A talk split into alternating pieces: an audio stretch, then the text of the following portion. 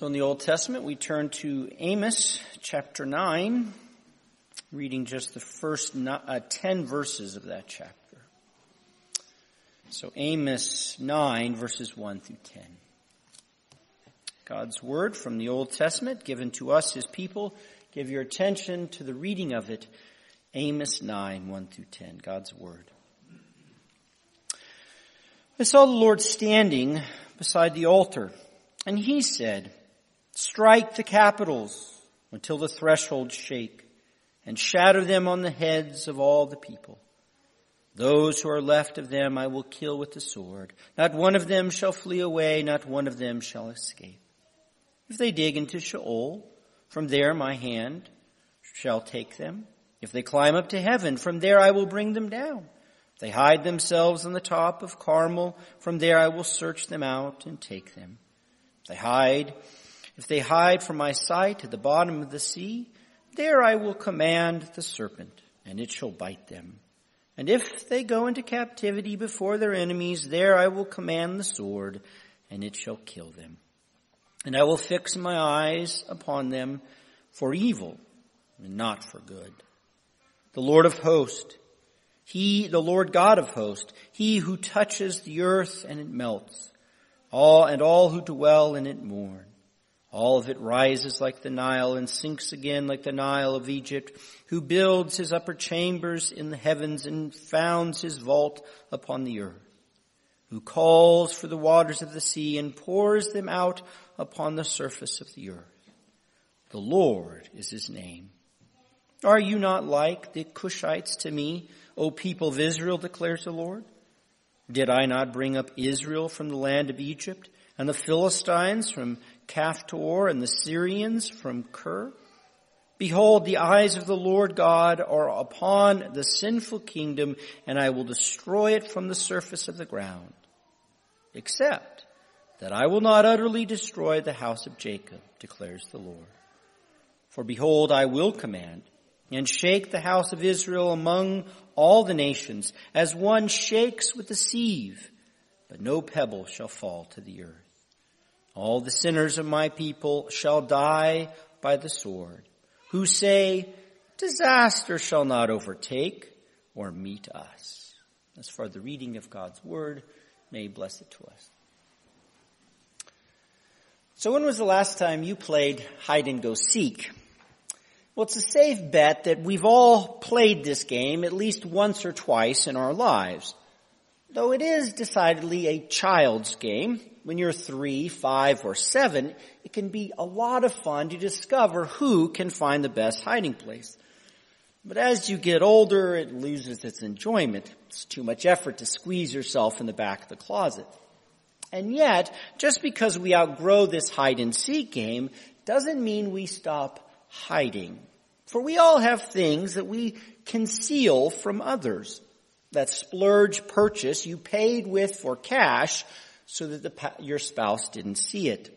The browsing history you erase, the doctor's report that you keep to yourself, or that TV show you only watch by yourself.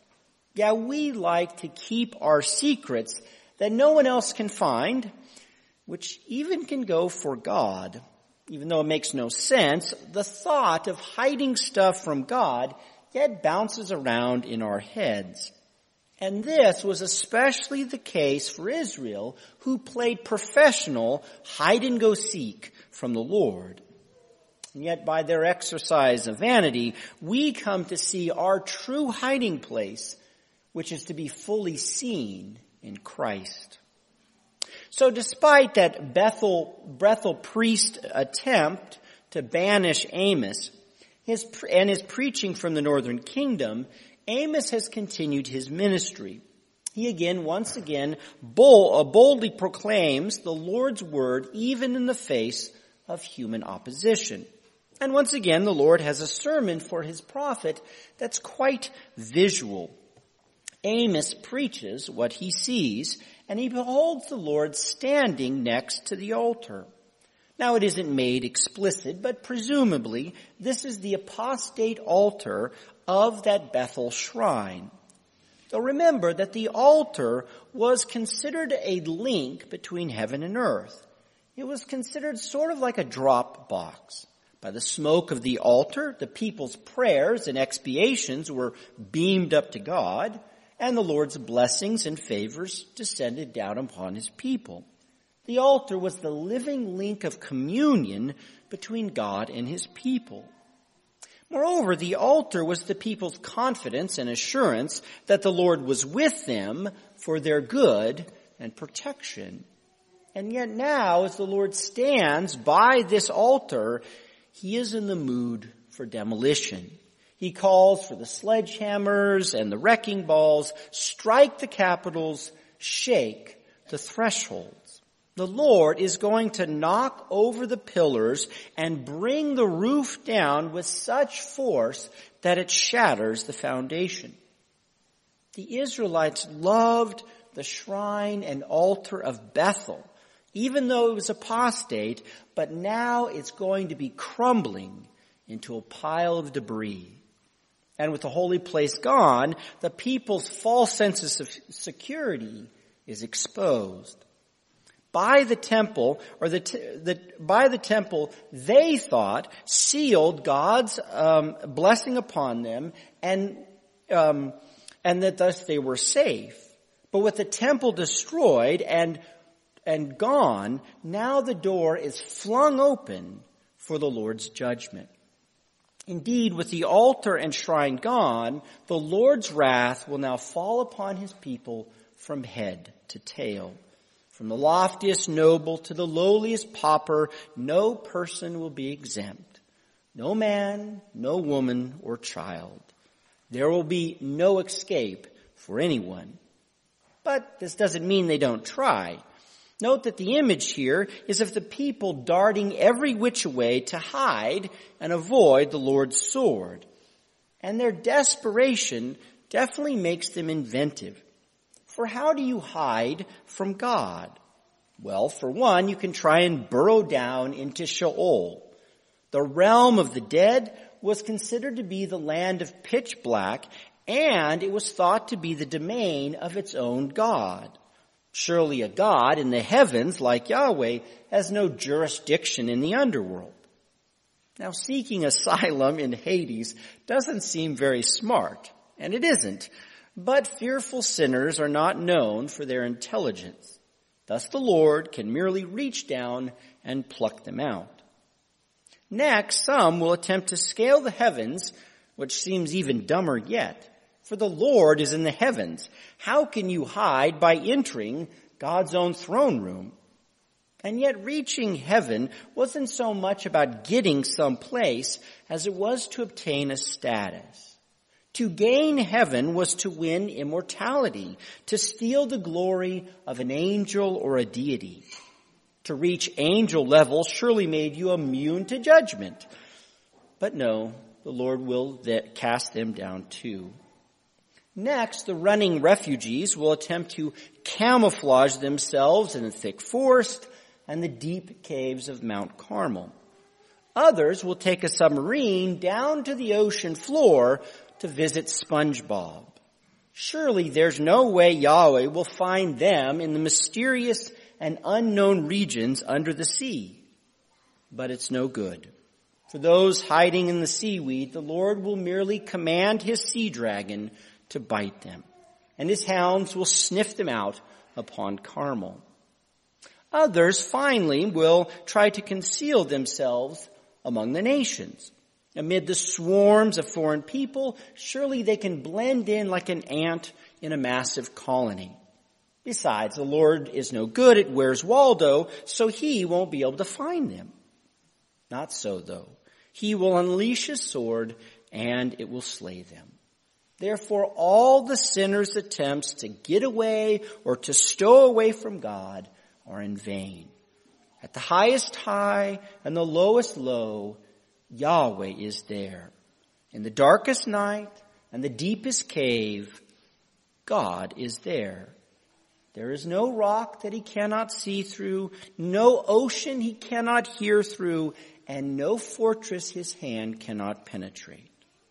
For as the Lord says, I fix my eye on them for evil and not for good.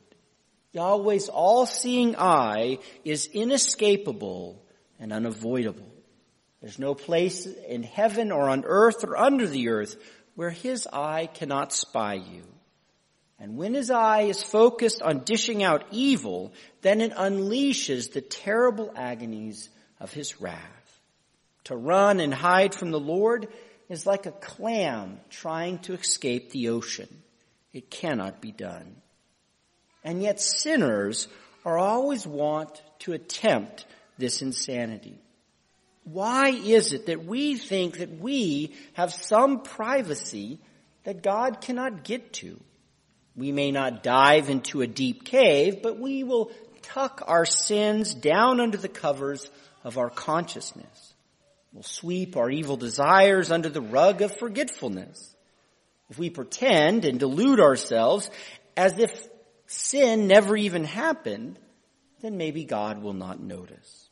We use the dark places of our subconsciousness to hide from God our sinfulness. But it doesn't work. There is no place in this grand and mysterious universe or in the unknown regions of our soul to hide. For the Lord is truly and gloriously in all places, and He's all knowing. Hence Amos breaks into a little hymn to sing of the transcendent glory of the Lord, verses 5 and 6. He says, Yahweh, the God of hosts, Yahweh is his name.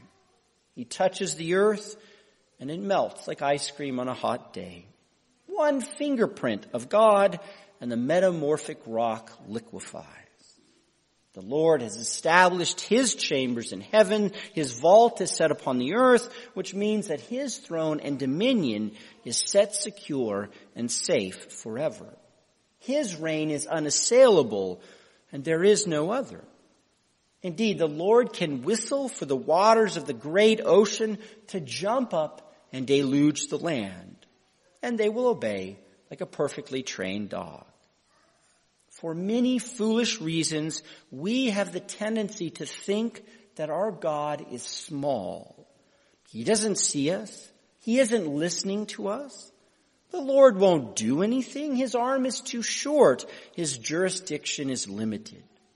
God is preoccupied with bigger matters too much to pay attention to little old me and my trivial sins. But nothing could be further from the truth. The God to whom we belong is majestic and glorious beyond our wildest imagination. Omniscient and omnipresent, perfectly just and supremely holy, the Lord God will bring all things into judgment and there is no hiding. There is no escape from the hands of the living God. And now that the Lord has seized the running and hiding Israelites, he now publishes his verdict. He reveals what he sees in these Israelites. And he judges them to be just like the Cushites to him. Now the Cushites hail from the kingdom of Nubia, which was located in the area of modern day Ethiopia. And this comparison of Israel with the Cushites isn't derogatory per se. That is, the Cushites weren't infamous sinners or anything. Instead, the point is that they're just a random nation. The Lord will now look upon Israel like any old or any odd nation that he plucked their name out of a hat. That is, there's no special history or relationship between Yahweh and the Cushites. Like the Libyans or the Sumerians, the Cushites are just another fish in the sea. But this is how Israel has become to God? How can this be? Israel's God's chosen people. They're the apple of his eye. He called Israel his firstborn son. The Lord united himself to Israel like a man to his wife. The personal and intimate history between Yahweh and Israel goes way back, even to the beginning. Back in chapter 2 of Amos, the Lord said that he had known Israel alone out of all the nations of the world. All the other nations are strangers to the Lord. But Israel is his longtime bride. And yet now he sees them as a Jane Doe? They become like the Cushites, a people with no history or pre-existing relationship with the Lord? Yahweh will look upon Israel as if he's peering into the face of a stranger. This is ice cold estrangement and divorce that freezes the soul. And it gets worse. Next, he brings up the exodus from Egypt. Yes, the Lord brought Israel out of Egypt, but he also transported the Philistines from Caphtor, and he migrated the Arameans from Kir. This compares the Exodus to the random movements of people groups. As the Lord of all the earth, he shuffles nations around like pieces on a chessboard. By migration, wars, and climate change, the Lord will pick up a nation from their homeland and put them in a new location. Yet, such uh, nomad, nomadicism means little, at least to us from the point of view of providence. There's nothing special about the movement of people groups. The Exodus, though, was very special. It was the Lord's redemption and selection of Israel to be His sole people. The Exodus ransomed Israel as God's firstborn. It transformed the Hebrews to be God's holy nation and kingdom on earth. No other nation tasted of the Exodus. No other group enjoyed all the privileges and blessings of the Exodus. But now the Lord views the Exodus as a random people mover. This basically strips all meaning from the Exodus. It undoes and races everything holy and redemptive from the Exodus. Such is covenant divorce. Worse yet, it burns all the wedding photos and their whole life together as if the marriage never existed. Israel? Who's Israel? Exodus? What Exodus? This is the ultimate punishment of God to become unknown, unspecial, and unloved. Bodily death ten times over is better than losing every shred of your covenantal status and identity with the Lord. God forsaken, God forgotten, God unknown, there is no worse fate. Thus the Lord will treat them like any other sinful kingdom. The Lord eyes the sinful kingdom to annihilate them from the face of the earth. He'll erase them from the history books like any number of other people groups before Israel and after them. They will soon be a relic of a past and lost age that archaeologists dig up and wonder about. And yet, as soon as the last candle is blown out in Israel, one wick comes back to life. A smoldering ember sparks back to flame. He says, I will not utterly blot out the house of Jacob. Now wait a minute. All the language and imagery up to this point has been a total end of Israel. The Lord's judgment is inescapable. No one survives, no one gets away. The whole of the Exodus is erased and all of Israel disappears. But now, as, the, as an exception to all this totality, a piece of Israel will remain. And the picture of survival is that of sifting. That is, you, you use a fine mesh strainer to separate the good from the bad. Typically, you sift the grain so that the good wheat falls through and the rocks and the bud, bugs are caught in the sieve. But nothing, but, but something is missing from this analogy here. Note that the Lord doesn't clarify what is being sifted. He doesn't tease out how the desirables are kept and the undesirables are discarded. Instead, all he says is not a pebble will fall to the earth. Now typically pebbles are the bad that you keep out. And yet falling to the ground has been repeated over and over as the action for death and destruction. So are the pebbles good or bad in this picture? And what's the value of falling to the ground? Well, the Lord doesn't make it clear. Instead, the Lord drops the slightest bit of hope that a remnant will be saved by sifting, but he obscures how the sifting works. All that is clear is that the sifting happens among the nations. By exile and through exile, not all of Israel will perish. Through a mysterious sifting process, some will remain to the Lord. How and who we do not know, but the Lord will preserve a remnant for Jacob. The Lord, though, does pu- publish who won't make it. There is no clue on how to survive, but what kills is loud and clear. Verse 10. Notice he says, all the sinners who die will say, disaster won't touch us. Um, among the arrogant rebels of Israel, there's a strong feeling of immunity. They're untouchable and exempt. Ruin is an illness that they're just not subject to. Disaster holds no danger or threat to them. We will be fine no matter what. They boast that we are fireproof, curse resistant, and secure from all harm. But it's precisely such presumptuous pride that the Lord targets. Thinking themselves safe, these sinners will be blotted out. And from this terrifying message of Amos, we are reminded about a central truth of our salvation. These verses present an all-encompassing judgment of the Lord upon his people. And the reaction of the people is to escape.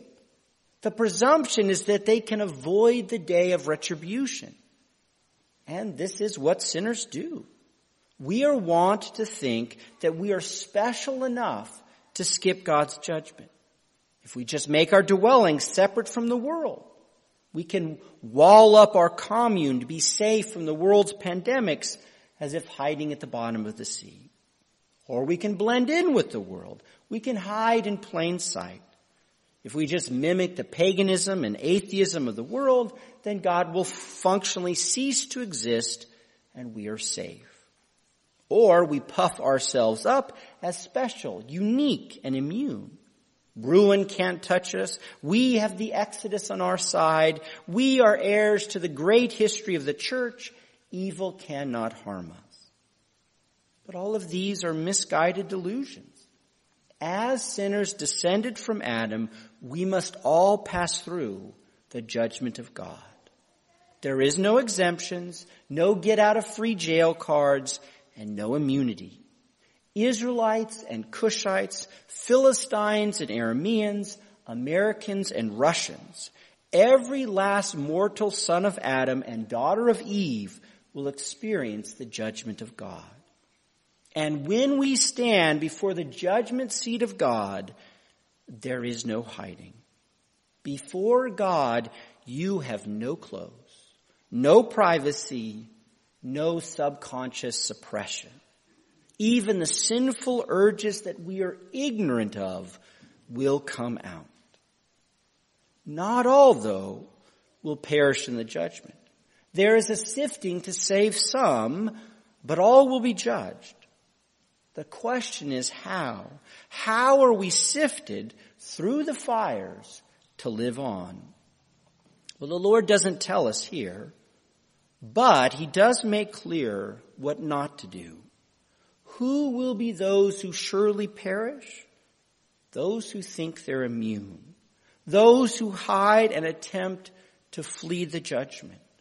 The effort to escape the judgment always gets you killed.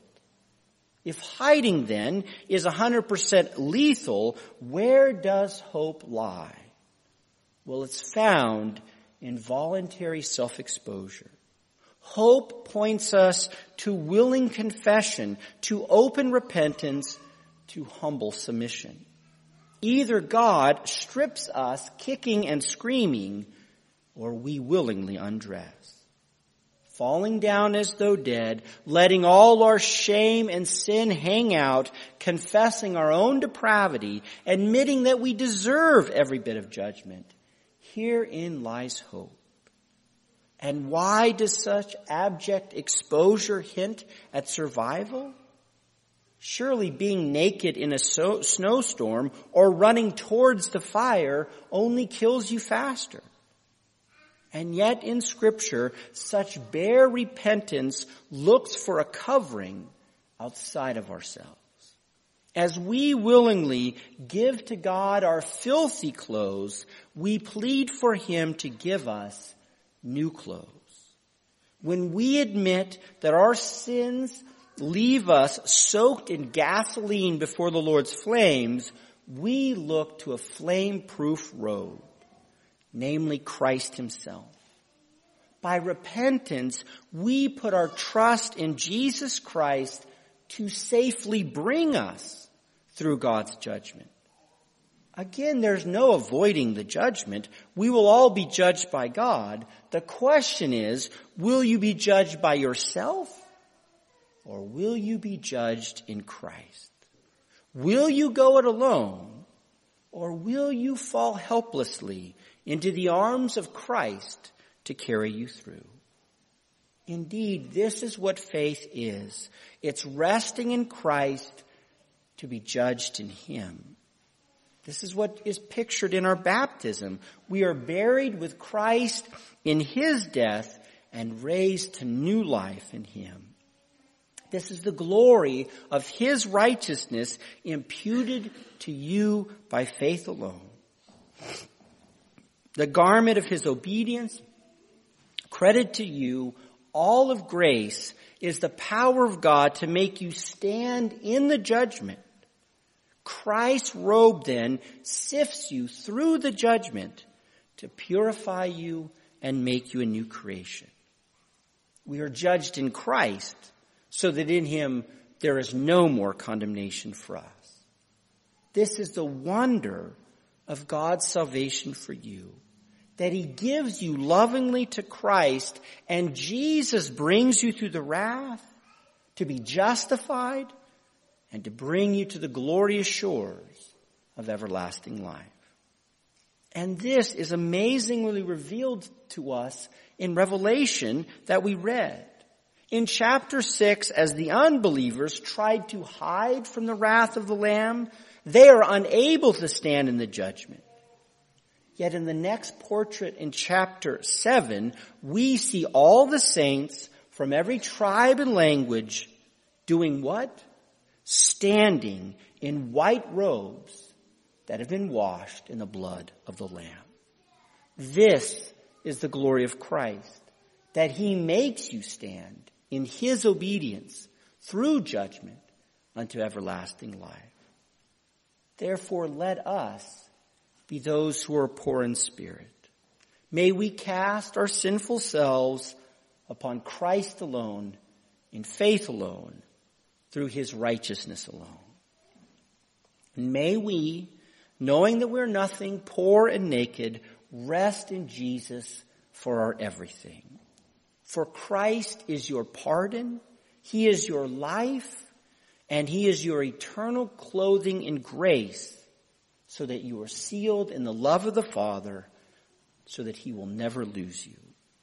Thus praise the Lord for our great God for such a wonderful salvation and such an eternal security that we have in Christ. Amen. Let's pray.